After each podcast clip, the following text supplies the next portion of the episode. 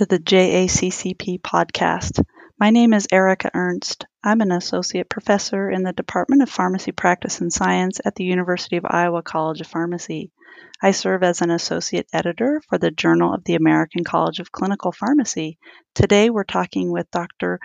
Christina Rivera O'Connor. Dr. Rivera O'Connor is a medication management services pharmacist and assistant professor of pharmacy at Mayo Clinic College of Medicine and Science.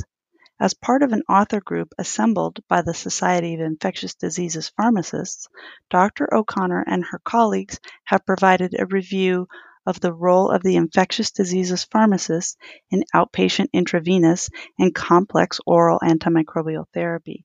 The article will appear in the September 2021 issue of JACCP. Dr. Rivera O'Connor, welcome to the podcast. Thank you so much for having me today, Dr. Ernst. Well, it's great to have you. I'd like to start just by asking why is the publication of the role delineation for pharmacists needed in OPAT and COPAT? In my mind, there's really two main reasons. First is awareness, and the second is for advocacy. I think we know that infectious diseases pharmacists have a very well established role in antimicrobial stewardship, as well as in the care of people that live with HIV. But there is this other practice area where ID pharmacists are providing direct patient care in the area of OPAT and COPAT, and it's really just not as well known or recognized.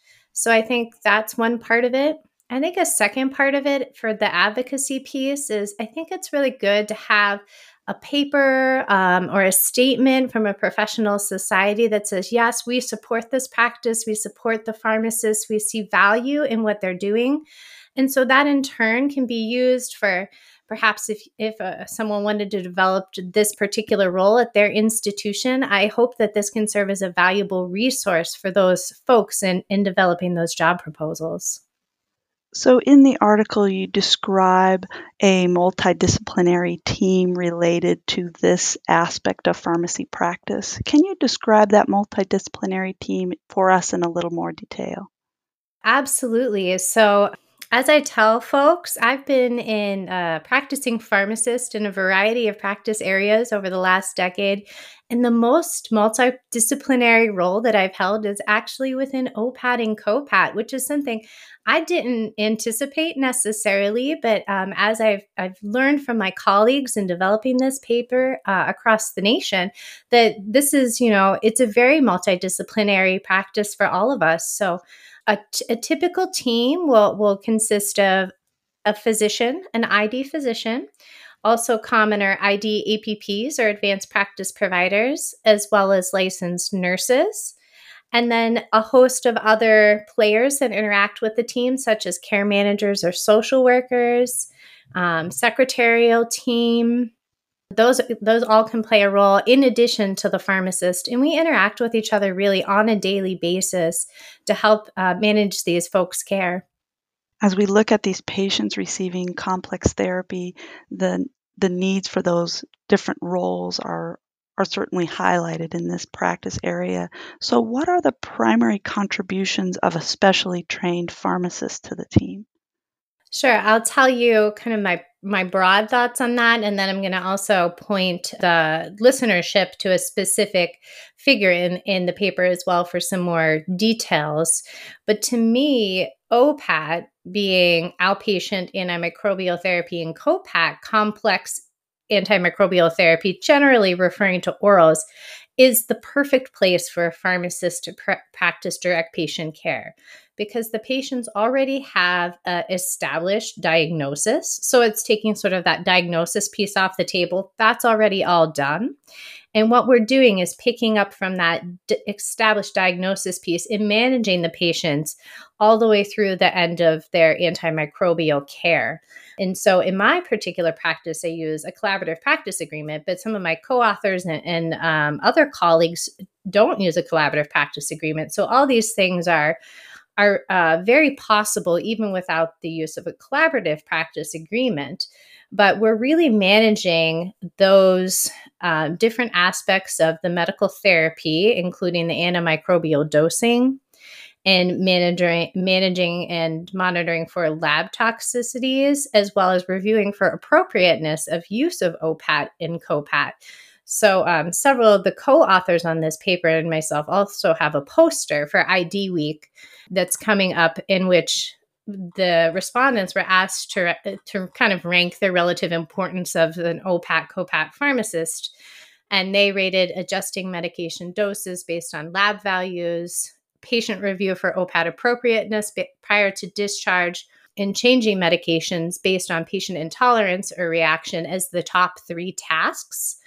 And then in the paper, within JACCP, figure one gives a little bit more of a detailed view of all the different points where a pharmacist may have a role or interact with the OPAT process. So, figure one is specifically with OPAT, in figure two is w- with COPAT or the, the complex orals. And I think another thing that's really nice about this particular paper is this is something that has never been actually laid out and described before, particularly for COPAT. There's really no described workflow with uh, any kind of disciplinary team that's really been laid out like it has been for this paper. And then of course, of interest to the pharmacist will be just being able to look at those figures quickly and being able to say, hey, here are the different roles and places where pharmacists commonly interact with this process. Thank you so much. It is so important that there are so many different aspects that the pharmacist can influence, um, like you mentioned dosing, toxicity, appropriate use, changing medication, assessing adherence, so many opportunities for pharmacists in this way. So, changing subjects just a little bit, what are some of those metrics and monitoring, and how can they be used for outpatient joint commission requirements or for ambulatory care stewardship?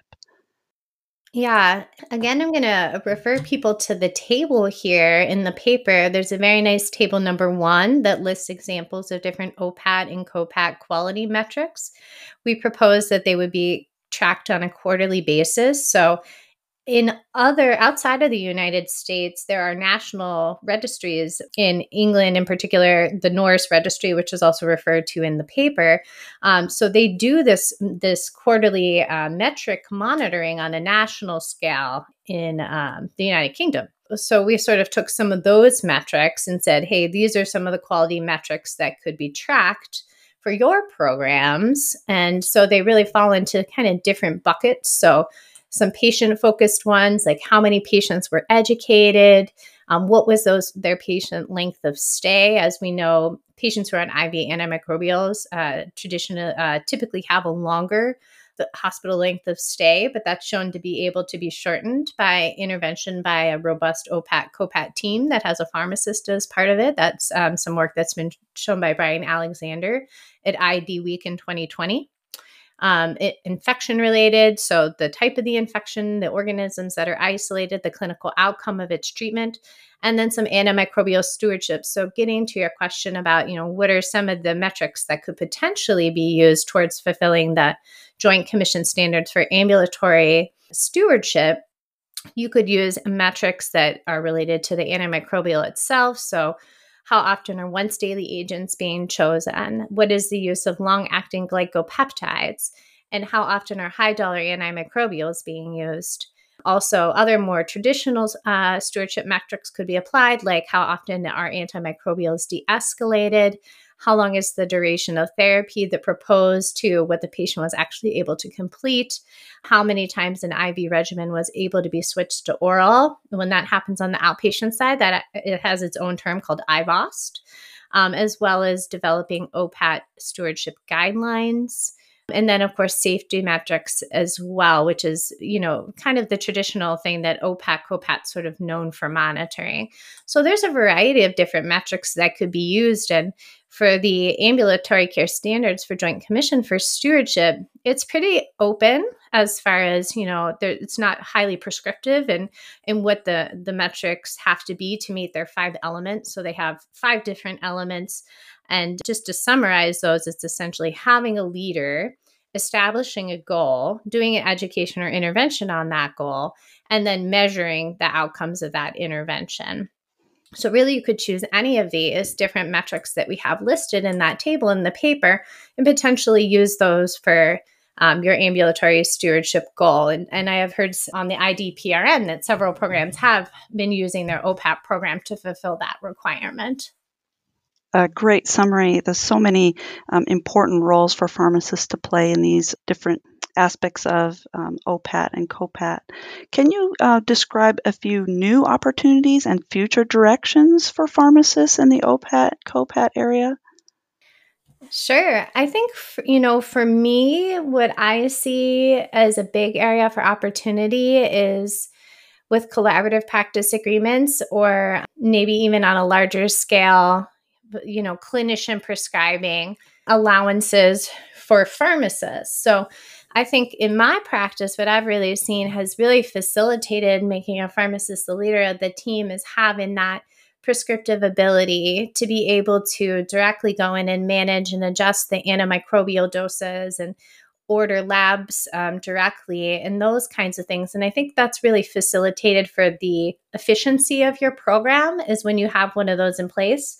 One of my co authors, Dr. Keenan Ryan, works as a pharmacist clinician. They have that kind of certification in New Mexico where he practices. And I know he has a very robust practice where he sees patients and does you know physical exams and and kind of a very hands-on practice and so um, i think having the ability to have those kind of agreements or certifications in place has been very helpful for us to develop our practice and i think it could propel this type of practice forward more broadly.